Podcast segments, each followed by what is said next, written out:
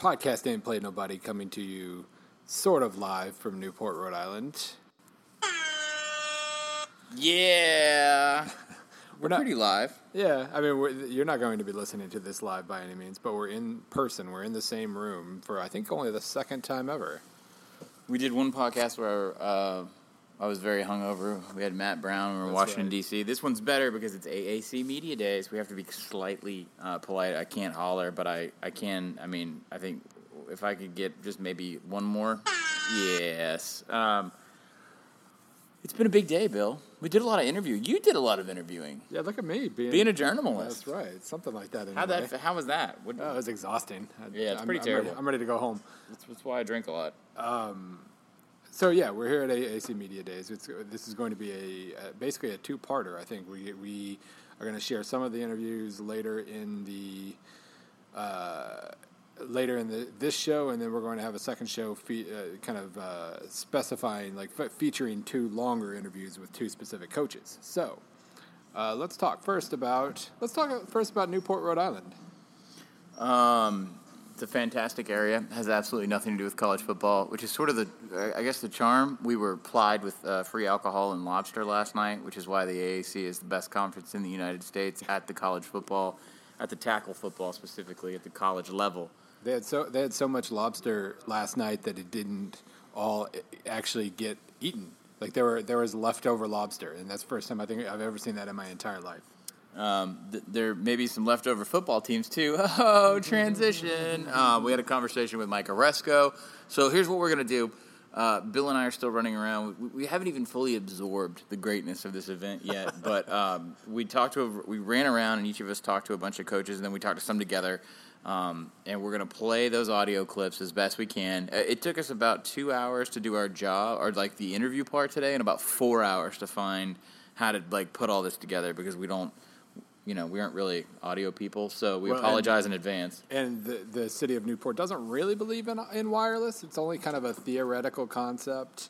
Uh, it's kind of, we've run into some issues. If you've seen Godfrey's um, Houston Q and A from I would early. assume that by the time they hear yeah. this, it will be up. That we, we did a, uh, a quick impromptu, did my Dan Rubenstein homage That's right. rap trivia game show.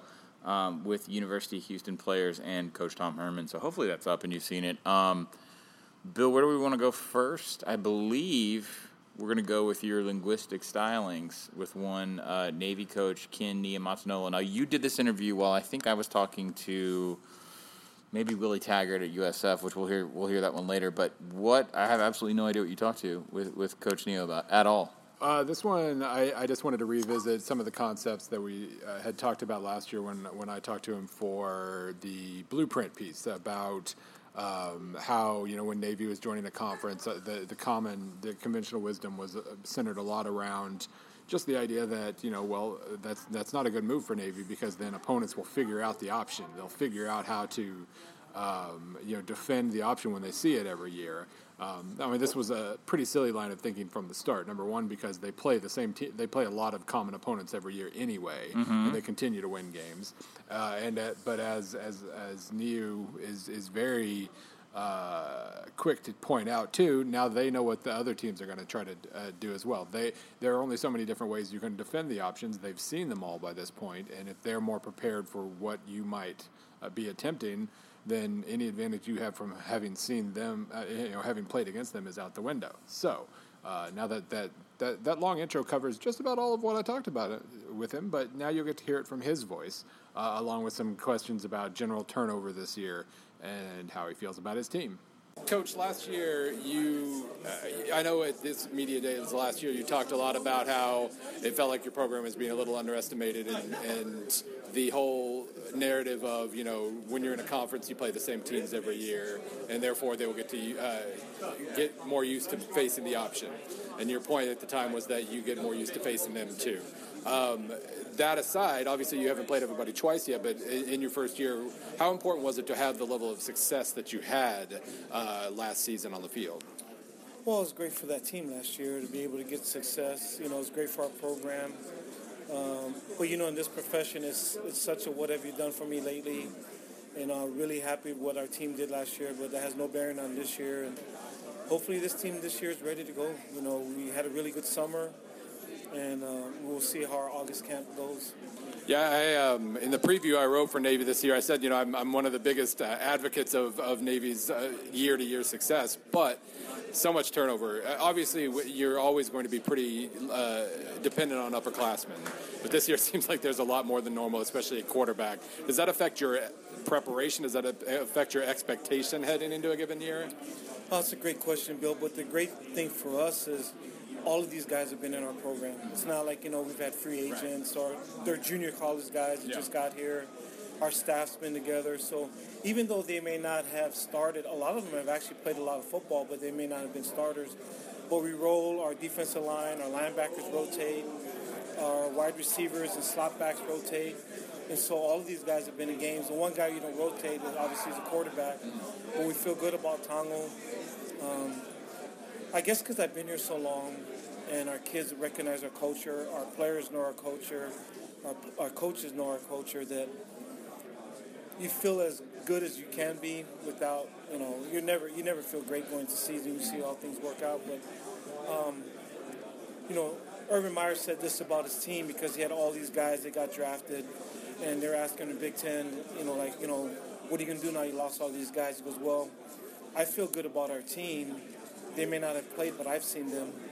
Now, obviously, we don't, you know, have first-round draft choices, right. but by the same token, the media may not have seen these guys are coming up, but I have, right. and I feel good about it. Um, and did you start to get an impression of, you know, last year, going back to the, the conference thing? Obviously, you guys play the same teams every year, at least a few anyway, but did you get a decent impression for what you think, how you think teams are going to attack you, um, especially within the West Division? Yeah, I think so. You kind of get a beat, or try to get a little bit of a game plan of what they're trying to do. Like, there are maybe, you know, half the teams, we prepared for something else and they lined up totally differently. And so while people get more familiar with us and see what we do, we kind of got a, at least a year in our memory bank or in our file system, okay, this is what these guys have done against us. So yeah. I think that works both ways. You know, they... They get more familiar with us, but we also get more familiar with them. I mean, like I said, there were a couple teams last year that we were prepared for something totally different, and we had to adjust on the run. And fortunately, we've been doing this for a while that we could adjust. Right. And then the last question, um, how has recruiting been impacted at all by moving into a conference, and especially being in a, where you're playing in Texas a couple times a year? Uh, being in the conference has definitely helped us. I mean, it's, it's very, very evident in recruiting.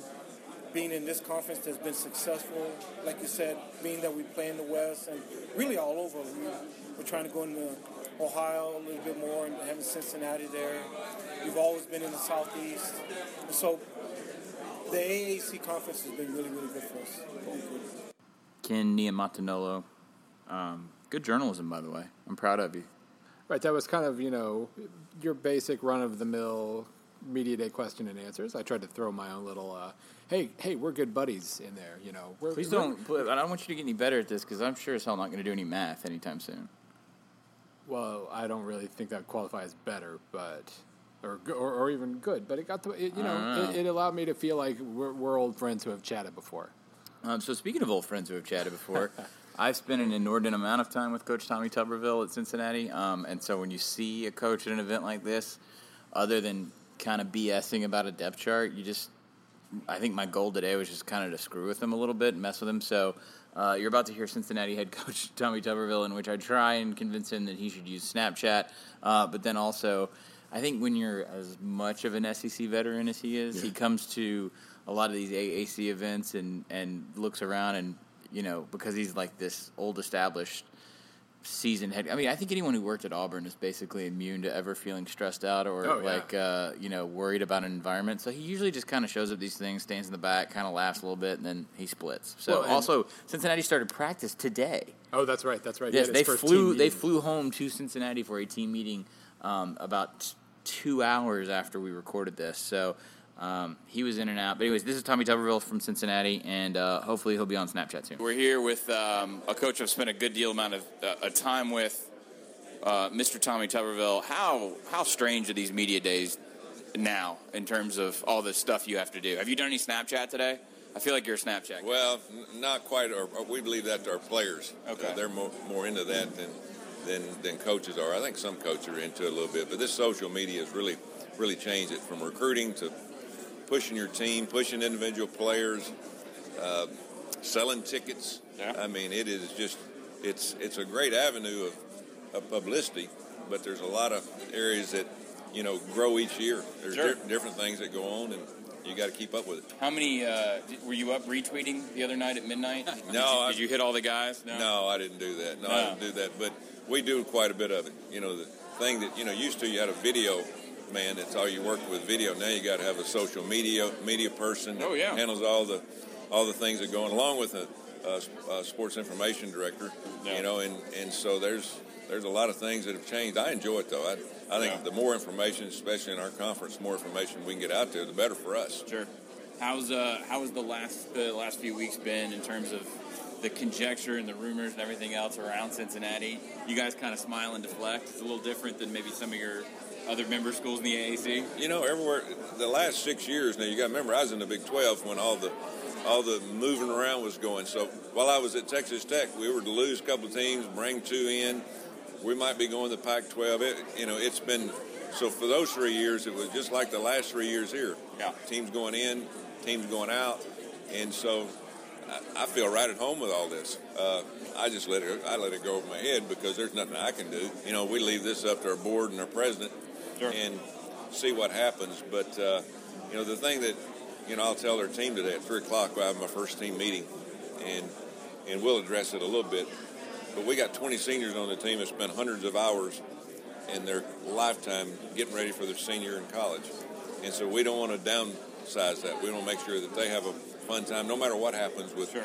realignment. And, and uh, I don't want them to get caught up in it. So we'll start today at three o'clock. We'll address it for about five minutes, and then we'll hit the ground running and get ready to go for the season. Now that you've had a few years to look at what kind of talent you can get at Cincinnati and what you can develop, was there anything that takes you off guard, something you didn't expect when you took the job? Because I know one of the reasons that you left Lubbock was that you felt Cincinnati was an area that you could recruit to and you could find talent and get it there. Yeah.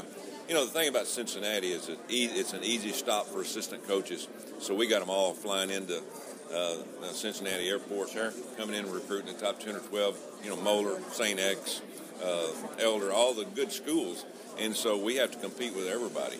Uh, when I first got in the league, where there was no Power Five, it was a little bit easier. Then, then we had the separation of powers, and obviously, if you're not in the Power Five, the other schools come in, no matter what level they're at. We, we might even be a, you know, be be a better football program than them. They they're still going to use it against you. So we've been, I've had to fight that for the last couple of years, and it's taken a little bit of a toll on us, simply for the fact that uh, uh, they've been been able to sell that against us, but. You know, that being said, Cincinnati's a good place because there's a lot of good players. I've always said this. You know, if you look at the schools that are consistently good, they've got good players in their community and with a, you know, fifteen, twenty-mile radius. Even sure. in the S E C, you know, if you're to, if you don't have a lot of players in your state, you struggle because if you've got to go way off to get your players, it's hard to keep those guys. You know, some come in and stay, some end up good, but you lose too big a percentage of them. So Cincinnati's a good place, a good football town, and that helps University of Cincinnati, you know, get players. And, you know, we might even get players that are walk-ons. And I've got several this year that are better than some of the guys that we've signed and other people have signed. So uh, we're able to evaluate all of them, but uh, good football in Cincinnati. All right, last question for us. Um, a lot of young coaches, a lot of good coaching talent has come through the A A C. I mean, when you look top to bottom, this is a conference in which a lot of people are talking about the coaches. Uh, what's the dynamic like, and how different is it than the uh, the old S E C fraternity? I feel like y'all be a little friendlier with each other here. Yeah, you know, there's not as much ego in our league okay. as it was in S E C. We had a lot of egos, and uh, you know, because I was a young guy twenty years ago going in there, and I'm looking at some of my guys that I grew up watching, you know, and uh, Gene Stallings was in the league when I got there. Uh, Jim Donnan uh, was at Georgia. Uh, you got Philip Fulmer at Tennessee. You know. Uh, Spurrier at Florida, and uh, you know the dynamics were, were huge, and so you know I'm trying to work my way in it here. Sure. You know I'm a little bit older than some of these guys, but it seems like now everybody's more cordial because they're more into everything. Sure. You know the social media part. Uh, you have to be interactive, you know, coaching wise, to to be a good social media person, and so I think that's really helped. I think it's kind of sad that he's going to be on Snapchat before I am, by the way. Well, you can fix that. I don't want to. I, I, I, I just decided to be uncool, huh? I, you know, that's that's the real cool, is being uncool. Um, anyway, so next up, I believe we're now we're going to go to Philadelphia for uh, a quick chat I had with Matt Rhule. This is only a couple minutes long. You didn't go to Philadelphia, though. You just gave you gave the old talk radio throw out there. You're like, we're going to go down to Philadelphia. Uh, yeah, Matt Rhule was really ta- – so last night at the Clam Bake, he was really tan. Yeah. He was very funny. Yeah. He's very relaxed. He just talked about vacation. Um, and then we were making a bunch of jokes last night, most of which we can't repeat, about the fun thing of the, having to retweet these kids. And, and we, you heard a little bit, uh, in, in, just in case you're out of the loop. So the new N C double A bylaws went into place over the past week. And at midnight, what was it, how many nights ago, Bill? We have to be specific because there's no... It was Sunday night, right? I believe so. Yeah. So, yeah, we're recording this on Tuesday, the second of August. Uh, on Sunday night, coaches were allowed to start favoriting and retweeting recruits. But as Coach Rhule pointed out to us last night, you can't quote right. in a tweet. So just more arcane B S from the uh, from the N C double A. But um, I don't think you talked to him about recruiting. You just went into – what did you talk to him about? Today it was just a quick little rundown about, um, you know, They they have a weird team this year in that last year they had uh, great defense that returned almost literally everybody from the year before. This year they lose a ton off their defense, but then they return a ton on the offensive side of the ball. So I asked him a little bit about how that changes his uh, his preparation, his game planning a little bit, and I think I like a couple of his answers at least. So um, oh okay, let me rephrase. I like all his answers, but I think he gave some uh, he shared some interesting insight in a couple of them in particular. Uh, Coach, you last year you entered a situation where your defense had improved dramatically, and then you returned almost everybody from it. Uh, now it's kind of the reverse. You lose some defensive guys, but most of your offense comes back. Is, is that going to change? Does that change any of the game planning focus, any of the emphasis for your team? I think we'll still have sort of the same ethos, philosophy of playing great defense, running the football. I think the one subtle change is that um, we know we're going to have to maybe score six, seven, eight more points a game, and does that, if that means we open it up a little bit more, we, we have tremendous confidence in our quarterback, and what we're really more confident in now is our receivers. We feel like we have a great receiving force, so we'll probably throw the ball just a little bit more this year. Yeah, it does seem like there was a, a lot of big plays on offense, but uh, you know the efficiency was still a pretty young unit overall. Um, I think we led the country at one point in, in, in most negative plays, so yeah. we would we, we would have great play, great play, negative play, great play, big play. So I think the thing for us is eliminate the negative plays, and then we're really going to have a focus this fall on having you know twenty plus yard plays and trying to continue to be a dynamic, explosive offense. So on defense, um, you know, you had you had everything last year. You had leadership and experience and talent. Obviously, you know, the talent uh, could still be there, but how big was it to have such continuity uh, from year to year, knowing what you had? I think the big thing is, you know, like, you know, we have Avery Williams here. We have uh, a bunch of senior defensive players, and they've been a top twenty-five defense the last two years. So they understand the way you have to practice, prepare. Um, So I feel really good about our leadership, and I really, to me, playing great defense is about a mindset and an expectation, a standard, and those guys have that. And you have such an experienced defensive coordinator, too. That probably can't hurt. Yeah, I mean, he he he, tell, he usually tells them before the game what's going to happen before it happens. It's amazing. So he tells me what's going to happen. So, um, you know, he has taught them how to play defense. So it's not just a, hey, you called a great blitz, or hey. He, he's taught them how to play defense, and that, to me, carries carries forward. We have kids that are redshirt freshmen that we think are going to be great defensive players because they have spent a year under Phil and underneath these seniors. And so uh, Temple has been maybe not as much as Houston or somebody else closer to the Big twelve, but obviously with all the rumors swirling around uh, these last couple of weeks, Temple has come up a couple times. Is that a problem? Does that create a problem with focus or focusing on this year or this conference or whatever? I don't think it does. I mean, at the end of the day, our number one job is to build a great program, a program that every every conference in the country should want, you know. And, and uh, you know, I tell our kids, you know, we're the twenty-sixth largest public university in the country. People sometimes think Temple's this little private school. Right. We're the twenty-sixth largest public university in the country. We're in the fourth largest media market in the country. We've been bowl eligible five of the last seven years. Like, you know, all we have to do is make sure that we continue to build our football program and let everything else kind of be talked about, you know, but, but in our building, we have to find a way to get back to the championship game and, and the bowl game. And then last question, uh, I mean, you've really improved recruiting overall. Uh, what was the biggest issue you found? The, was it a perceptions thing? What was the biggest thing you had to fight to kind of start, you know, getting uh, the eyeballs of recruits? Well, I think I think my first year, you know, we're coming off of uh, not a great year. And we felt pretty good about our recruiting all along. I think the biggest thing has been kids kids like Temple. They like the city. They like our coaches. They like our players, our facilities. But, you know, it was sort of like, are you guys really going to win? Are you guys, you know, we're right. two and ten, you know. And so to finally this year put together a ten-win season, and I think validated to those kids, hey, you know, this is this is going to be a big-time program. They did bring College Game Day here. They do have guys getting drafted. They do have guys winning the Bednarik and the Nagurski. So all those things of, you know, are, are you guys really going to do it? That was all shut down. Temple's Matt Rhule. Um, not that I pay any attention whatsoever, but um, I woke up this morning a little groggy, a little worse for wear, and I had the email alert of the preseason A A C ballot.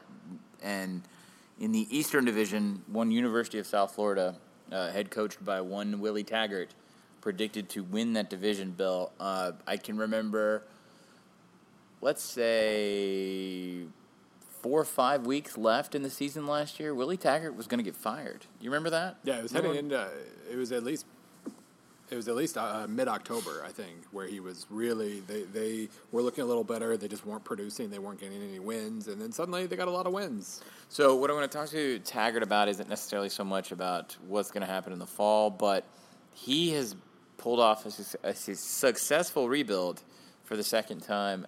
He will, I think, I mean, as long as health is pretty much a, a non-issue for them, I think they'll be fine this year. He's going to be a coaching commodity on the market. Um, basically the exact same thing happened that happened to him at Western Kentucky, which was come in, inherit inherit kind of a not not really a mess, but just not a lot of talent. Right. Recruit really well, trust your system. They've modified from some of the power a little bit. They've shifted some guys around. It doesn't look quite like it used to. Um, and then the other thing I'm going to talk to him about is, uh, unfortunately, whether you're sick of this or not, is satellite camps. Only because he has a unique perspective. He was a guy who didn't come from much in Florida and who didn't have the ability as a high school athlete in Florida to go and look around at other colleges outside of his immediate area, and he became an All-American at a school that is, as as I think, I think he says in the interview, not close to home at all in Western Kentucky. So uh, here's U S F's Willie Taggart. How you been? Great. Everything good? Yes, sir. All right, I got some questions going all the way back to Western. You used to be using a fullback and a tight end was just about illegal in football, and now all of a sudden y'all are popular again. What happened? Um, kind of. Changed everything to fit our personnel that we had. Yeah. You know, and, and we're still running some of those plays. Oh, yeah, definitely. We're just doing it from a different a different look. Yeah. You know, but um, for us, it was just fitting to what we had personnel-wise, and it made a world of a difference for us. Messaging in Florida, you feel like you finally can get out there and talk to players and high school coaches and everybody and feel like you are best representing what you always thought you would bring to U S F? Absolutely. You know, and it's, it's great because our vision that we had four years ago is, is starting to come come to light now, yeah. and, and it all because of those were guys we recruited when we were two and ten and, and four and eight. They all wanted to be a part of the change. They wanted to make South Florida uh, a top twenty-five program and create expectations for us, and, yeah. and they're doing it now. So I'm excited about those guys because that's what they wanted when they came here, and yeah. they're starting to live up to it. So this is two rebuilds now for you where you've been successful. Uh, how different were these two uh, reclamation projects? Um, it was different. Um, I, I went to Western. I, I went to school there.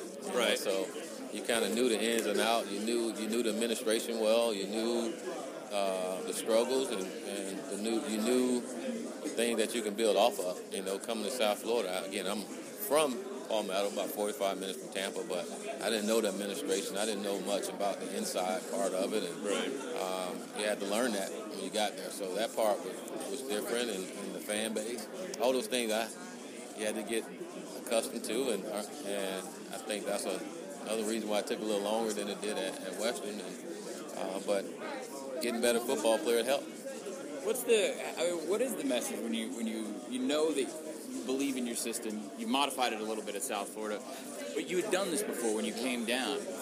Is there a breaking point with patience? I mean, do you get when, when you're ending year two and you're you're still having to kind of not promise, but tell people what will happen instead of show them what happened? You try not to make excuses. Yeah, you know, and, and, and really they're not excuses. They're reasons for why you where you work. You know, there's a reason why they hired me. Sure, to be there. Right. You know, and and. then you had to work to get there.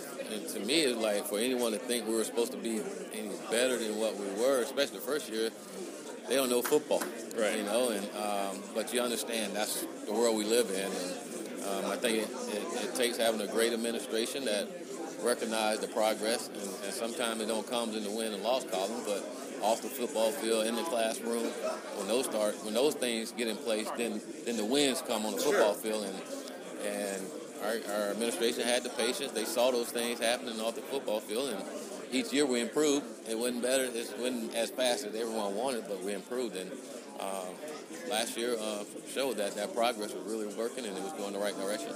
You're a uh... played high school football in Florida. You played college ball, not way away, but away in Kentucky. It was far. Right, yeah, so I bet it was far from home. First time it snows up there, you probably felt like you were away from home.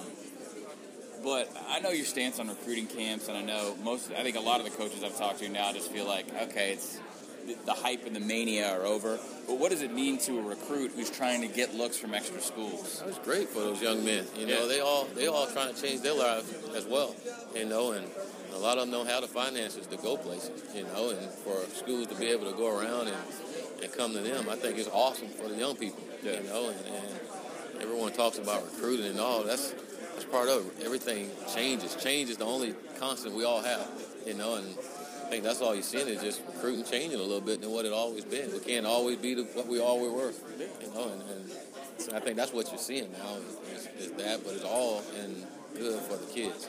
How many visits did you take? Do you remember? Um, As an athlete? Two. Two? Yeah. Most people took more than that, but once I once I met Jim Harbaugh, it was pretty... That was it? It was it. Now, had you not met him, though, you, going way back, did you have the financial means back then? No. Yeah. No. There was no way you could have... No way. What would have... Hell, I didn't even camp anywhere. Really? Yeah. Okay. I mean, it was... It's different now. Yeah. You know, I say, well, now it's...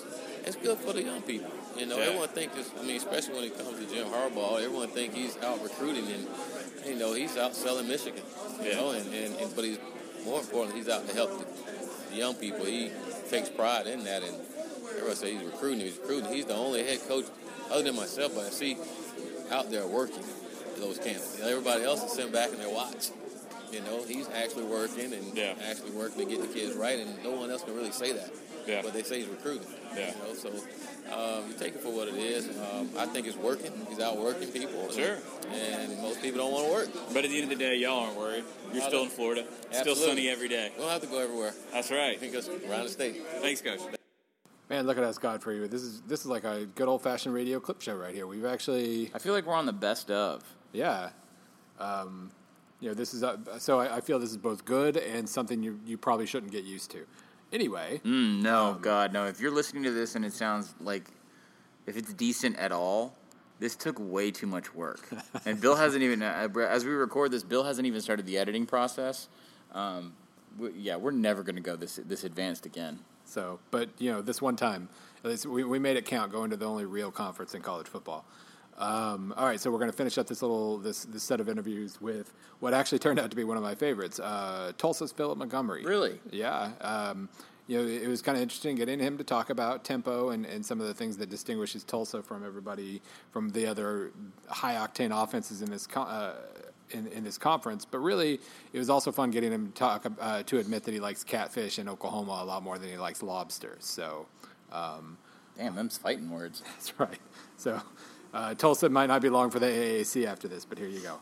So, um, for starters here, you know, there's a lot of coaching turnover here from year to year, but uh, now that you're in your second year, has this gone about about as you expected it to in terms of you know, success last year uh, and how you think you're going to be able to move forward in the conference? Well, I'm proud of our guys for what they established last year. We built a foundation of what we want to be and who we want to be, uh, but again, that's last year. You know, we've got to build that that persona of who we're going to be and who our team's going to be this year. But we got some great leaders. I mean, I got three of them here with me today. You got Trent and Dane and Keevan. Uh, those guys have got to be the bell cows of what we're going to do. So um, the offense really did pick up on things pretty quickly. Um, I, maybe, you know, there are a lot of sacks or things like that, but for the most part, I mean, there was clear improvement. The defense, however, was really, really young, uh, and it seemed to take a while. I mean, are you seeing what you need to see from the defense heading into this year? Yeah, I really, I, I thought this spring we made more strides defensively than we did anywhere.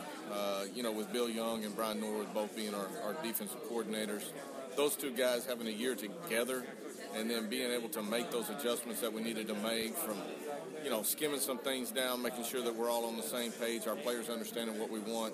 Uh, you saw vast improvement defensively this spring. We've added a couple of more young guys that are going to add some speed and athleticism, athleticism to our back end. So uh, I'm excited to see the improvement that I've seen from the spring, see that same improvement in fall camp, and then carried on into the season. And you certainly brought in one of the most uh, experienced defensive coordinators, especially for o- Oklahoma no, and, no. and that area. Um, but you think he's got he's kind of figuring things out, what he's got and what he can do with them this year? Yeah, I really do. I mean, Bill's done a great job. He's got great experience. Um, you know, he's been everywhere in the country. Uh, he's done a, done a great job everywhere he's been in the country. So our defensive coaches, with Bill and Brian kind of leading them, um, I know they're in good hands, and uh, we'll be vastly improved, in my opinion, defensively this year. So then you're, you are in the, a very offense-friendly conference as a whole. What separates um, – what's different about your version of the of the spread than maybe other uh, – other, you know, in this within this conference? Well, you know, ours is all about tempo. We're going to play it at, at, a, at a really high level of speed, um, and we're going to attack you down the field. Yeah. Uh, we're we're going to stretch the field a little bit. But we're also going to do a good job running the football and, and try to keep teams honest. So uh, it's about the balance that we try to play with, and then, you know, staying aggressive. You gotta you gotta want to score to score. So we're gonna we're gonna put the ball in the air, and we're gonna do things we got to do to give our chance uh, our guys a chance in one-on-one matchups to take advantage of those. And then the last question, you um, you know, with with any sort of offense. Uh, that is maybe a little bit different than others. There's the idea that, you know, when you're in a conference, uh, you know, everybody gets familiar with you after a while, but you also have the opportunity to get familiar with them. Did, what you saw on the field last year in terms of how uh, A A C teams tried to attack you, uh, you know, A, was that was were there many surprises in that regard? And B, do you have a pretty good idea of what you want to do this year, maybe a little different? Yeah, you know, been doing this for a while now, you know, so we've seen a lot of different looks. I don't think we saw anything last year that that was more surprising than others. You know, obviously some teams, from what we saw on tape, did some different things when they played us on Saturday, so being able to make those uh, adjustments, you know, as a coaching staff, as a new coaching staff, but also, you know, as our players, being able to make those adjustments during games as we're going. So um, to answer your question, you know, are they going to play us the same? I don't know. Right. You know, we'll, we'll see as we get into it. Our personnel is going to indicate some of that. Uh, but I'm excited to get on the field with our players and see what we got. Good to see some Oklahoma representation here in uh, in the Northeast. I enjoyed the uh, the lobster last night. Don't get a lot of that in the Midwest. Yeah, you know, you ain't getting that at Grand Lake uh, or Lake Ten Killer. So, uh, you know, it was good. Yeah. You know, I, I still like my catfish. So uh, that, that part of it's good, too. But, you know, we got to keep representing the good old South and Southwest, don't we? There's a lot of coaches. Yeah, there's a lot of a lot of hardcore media uh, journalism. Uh, I'm run out of uh, hashtag. I didn't get Diaco though. That's kind of disappointing. Well, that's, that's good though, because you know what happens if you look into his eyes. Um, we made this joke on the show all the time. Bill got to see it firsthand today. Bob Diaco, UConn, baller status when you're in Rhode Island. No one in the world. So outside of this hotel is is a resort town. It's where the Newport uh, was it folk jazz jazz festival is every year, and folk just chock full of tourists right oh, now yeah. walking around outside. We're on a we're situated in a uh, a, a resort called uh, or it's sitting on Goat Island. That's yep. where the lobsters were last night. Outside of Gold Goat Island and this one hotel ballroom, I don't think anyone in the world or anyone in the Rhode Island world right now has any idea about college football, except UConn kind of has a little a little something going for them up here. Okay. There is a fan base. I guess that's why maybe they're an expansion candidate.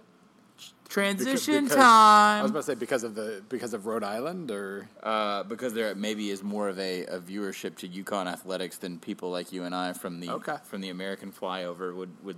would want to believe. Or maybe, just, maybe not. Or he just goes door to door, looks people in the eye, and they become UConn fans. They fall in love with him and become UConn fans. smartly dressed, too. Man, I hate him. He's so pretty. It's just not it's, even fair. It's just a really unique color of blue today. It was impressive. It's awful. Anyway. Um, so what were your um, what were your impressions overall? Um, it was a super rushed event. You don't do these a lot. I do them all the time, right. So I'm jaded. But, like, it, I will say this. Like, the A A C is a perpetual work in progress. Right. And someone's always got a foot out the door. You know, they're always trying to figure out what the footprint of this, of the, you know, how they're going to market this thing, all the, all those problems. But like, we on stage today, they had the coaches from each division sitting um, for different segments. And I look up at one point, and it's Tom Herman, mm-hmm. Chad Morris, uh, Willie Fritz, formerly of Georgia Southern, now at uh, at Tulane, um, Ken Niumatalolo.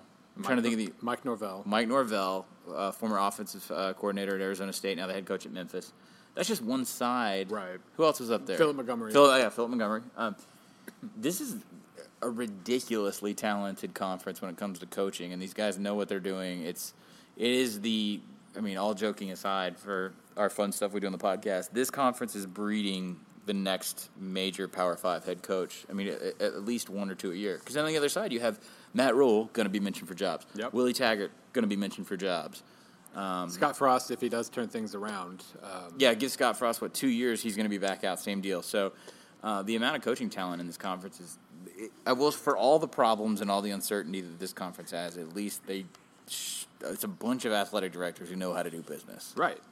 Um, and, and, I mean, that's, well, that's why we're here. That's, you know, as as you were joking before, this is the N B A D-League of uh, power conference head coaches, and that's not really what Mike Aresco, the commissioner, or anybody else. Well, I mean, I, I you know, maybe maybe that's what you hang your hat on to some degree, but it is, um, you know, when we when we spoke to Aresco today, I found it really interesting. To, they're really trying to carve out basically what amounts to a third tier within F B S. There's the, the quote-unquote P five, there's the mid-majors, the group of whatever, mm-hmm. and in between there's the A A C. He wants to. He, he would call it, what, P six all day. Um, Boy, he sure does hate Power Five, Group of Five, yeah. that, that that nomenclature. Really, he does not like that. And, I mean, you know, if anybody has a reason to hate it, it, it is him, because the A A C has clearly been the, you know, the, for lack of a better term, the standard bearer of whatever the mid-major universe is right now, right down to the fact that half the conference wasn't a mid-major five years ago. Um, so it's a really unique existence. Um, I, I, I stayed true to the P A P N brand. I did ask him about the idea of a mid-major Champions League, so to speak, where, you know, each of the G fives send like their top two teams to play each other and all that. And I mean, he, he you know, he's he's really, really nice and and um, you know, he he as politely as possible dismissed this, and and pol- as politely as possible said, you know, we we don't hold ourselves as mid majors. We don't hold ourselves on that level. Our I think it, you know, he was talking about how it would hurt the brand of the A A C to to to associate with the Sun Belt, and to, to to some degree. But he did it in like a really nice way. Oh, absolutely. Um, it's. It's funny because he's he's not going to back down on this, and, and we all – I think it's impossible to eliminate the middle class of college football. Now, the television rights distribution is – it could possibly do that, in that the A A C has a lot more in common with the M A C and the Sun Belt, way more in common financially than they do with any of the Power Five conferences. I mean, the whole reason we're here is because the Big twelve is getting almost lapped by this at this point by the S E C and the Big Ten. There's a clear division. But I don't. I, he makes a good point in terms of quality of the programs. You know, I talked to him. I think the first time I talked to him when he got the job was was after the. Here we go again, Bill. What did we decide it was going to be called? Realignment era. Expansion of Palooza. Expansion one, or not? Maybe post expansion two. Yeah. Um. We'll, we'll just the L H N era. When he took over the American, he was, I mean, laughed at for how they were going to compete when they they started to lose. What, Louisville. They lost Rutgers. Yeah. I mean, they've played really good football since then. I mean, the quality of play. He, if you talk to him for, if you talk to Aresco or anybody in this conference for more than two minutes, they will start saying, "Well, hey, Temple beat Penn State, Memphis beat Ole Miss." How many times do we hear that today? Oh yeah, they have their. I mean, they have the list down pat. Then, you know, Houston with its talking point about, you know, only they and Stanford uh, had uh, were, uh, at least were, like a four and oh record or uh, an unbeaten record against uh, ranked teams, having played at least four of them, something to that effect. They have it a lot better down than I do, apparently. But um, no, I mean, they, last season was was absolutely perfect for this conference. But the year before, not really. Um, but you know, last season a whole bunch of programs peaked at once, and it, and it certainly, you know, the the topic right now is, you know, who's going to who's the Big twelve going to raid, and how many teams is it, are, are, is this conference going to lose? Well, a lot of teams in this conference have been good in the last three years, three to four years. Um, And I think that, that certainly puts them in a safer position because, okay, so you lose, let's say you lose Houston and Cincinnati. We'll just say two, and it's those two. Well, that's, um, you know, that's great. That's That hurts, but um, U S F could be really good this year. Temple was really good last year. Memphis was really good um, the last two years. So, I mean, you still, no matter who else you add, you're going to have some some solid programs to add, uh, you know, to, to to lean on, even if you lose what is currently the bell cow. Houston's only been a bell cow for a year now. No, um, the bell cow was Central Florida before that. Right. You know, the last time I was here, it was all about the Fiesta Bowl victory over Baylor. So it's... It's funny because that only helps his point. Basically, here's the T L D R on this whole deal. Aresco feels like basically the same way he felt in two thousand eleven, two thousand twelve. If Cincinnati and Houston go, they will find a way to survive, just like they found a way to survive when they lost Louisville and Rutgers. Yeah. And, um, but, and I asked him, I think the most interesting or uncertain thing for to me is okay, they really are. They are the number six conference. They're not quite a power conference, I guess, but they're also not quite a, a mid-major. Um, but I, I asked him about everybody's vision of, you know, ten years from now or twenty or whatever, we've got the super, super conferences and only sixty or seventy teams have kind of separated themselves from everybody else. Um, it, you know, I asked him basically in this vision, and he even agreed that he assumes there will be more consolidation coming. Um, but I, you know, he wants the A A C to be a part of that, whatever happens. And being with the, the way the money flows, I think that'll be kind of a challenge. And we, it just feels like we in the media, we in the fans, I think we're the ones craving this this separation, mm-hmm. honestly, because it is sort of laughable to try and, and say that, you know, Louisiana Monroe is on the same footing as Ohio State. It doesn't make sense at any level, but at the same time, as long as you're locked into conference agreements, you're going to have underachievers. You're going to have those teams that you want to relegate, Bill, right. that people are sick of. You're going to have the Purdues of the world. And, all right, let's say Cincinnati and Houston get called up. Well, you still have Boise State out there. You still have B Y U out there. You you could have an S M U program with Chad Morris. S M U is a pretty deep-pocketed institution yeah. on its own with, b- before you even talk about its donor base. Their athletic budget is strong. You know, let's say they ride two or three more years with Morris and they become a, you know, a, a ten and two, nine and three kind of program, they're going to overachieve relative to the bottom of the Power Five, and that's always going to exist. So we can't get rid of the middle class. I feel like we're suddenly on a political podcast. No, I mean, this is and this always. I mean, this is obviously a pet topic of mine, but it, it is certainly out there, and, and that's exactly why. Um, I, you know, one of our one of our one of my readers always jokes when I'm starting the S E C previews here that, you know, I previewed Kentucky on Monday, so the, I, I previewed the number fourteen team in the country on Monday. Um, but I mean, it's it's viewed like that a lot. Like the power conferences are the top sixty-five programs in the country, but Purdue and Kansas and Um, you know, the annual, whoever it is in a given year, those bottom teams in the power conferences are going to be worse than at least half of the mid-major universe. And so, you know, I, I also tied in another pet topic of mine in talking to Aresco uh, when we were, uh, he, he, he, he said that, you know, in his introductory comments, he mentioned the football under siege line. A lot of people have brought that up, and we can debate how real that is. But to me, the biggest threat to football, you know, besides you know, parents not letting their kids play it anymore, um, the biggest threat is that this this focus on, you know, with this in, the increased money, increased income, uh, and this in, increased separation between haves and have-nots. Uh, results in sixty, seventy, eighty teams having everything and, and the, just the quality of the product suffering everywhere else to the degree where maybe interest does eventually decline. We, you know, if you are really worried about this sport, you should want as many programs as possible to, to be able to to thrive and get their fans involved and just build the overall sport fan base or, or keep it large. And the more we focus on the Power Five and ignore the, the sixth, seventh, eighth, ninth, tenth conferences, whatever we want to call them, uh, the more we're potentially hurting this sport long term. Um, and I know, you know, that that's going to fall on deaf ears a lot because, you know, Ohio State is in, is a power team and, and Louisiana Monroe never is. But I just, you know, the, to win an election, you got to go county to county, too. And, and we're just kind of uh, we, we ignore that if we go too far uh, in the power conference direction.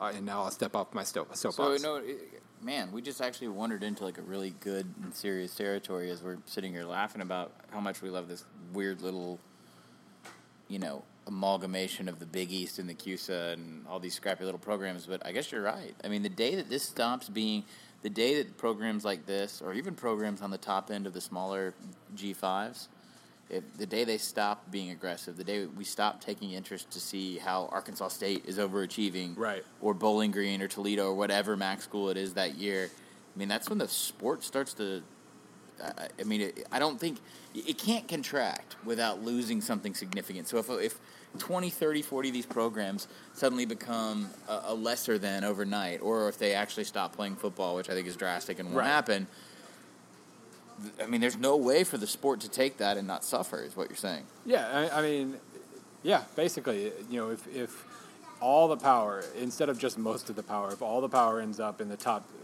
five, uh, five conferences, then you do, you you you lose a lot of your history, you lose a lot of just the depth of your product, and yeah. you lose the opportunity.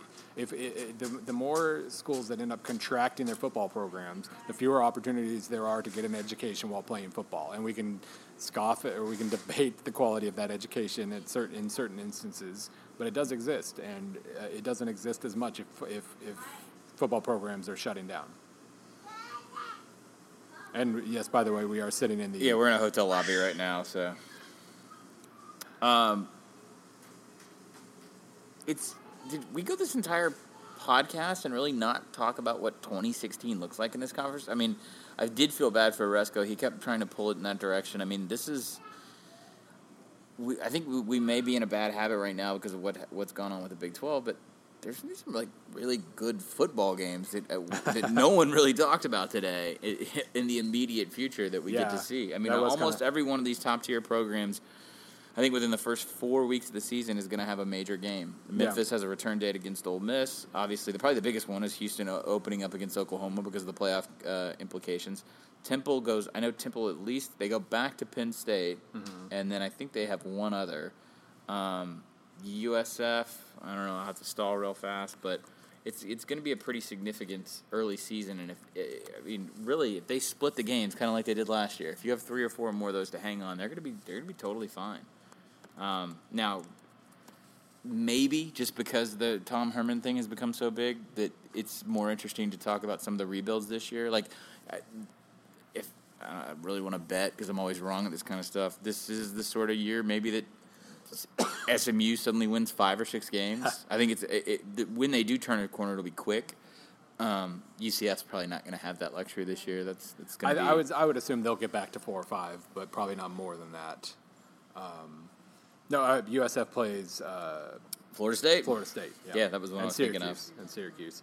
Um, the opportunities are there, and then I mean, you could have a situation in which you know I think it's week three, Cincinnati hosting Houston. That could be one of the best games of September for anybody.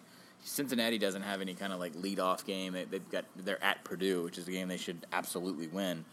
Um, but I mean, you, they could be knocking Purdue on a Thursday night out of the playoff race. So these there, there's there are games here that matter. There's this schedule actually is is pretty well done in terms of non-conference. Yeah, yeah. I, I mean, this this is a conference that's won, as as everybody will here will remind you, has won two major bowl games in the last three years. Um, and could again this year. Obviously, I mean, all, all you can do in this, if you're the A A C, is keep making good hires and keep winning games when you get the chance against the big teams. And um, you know, if you know, even if Houston were to end up in the Big twelve, I think it would be if they were to make a run at the playoff this year. And I mean, we've shared our opinions on that many times, but I think it would still end up reflecting really, really, really well on the conference, even if they leave, because the conference produced it.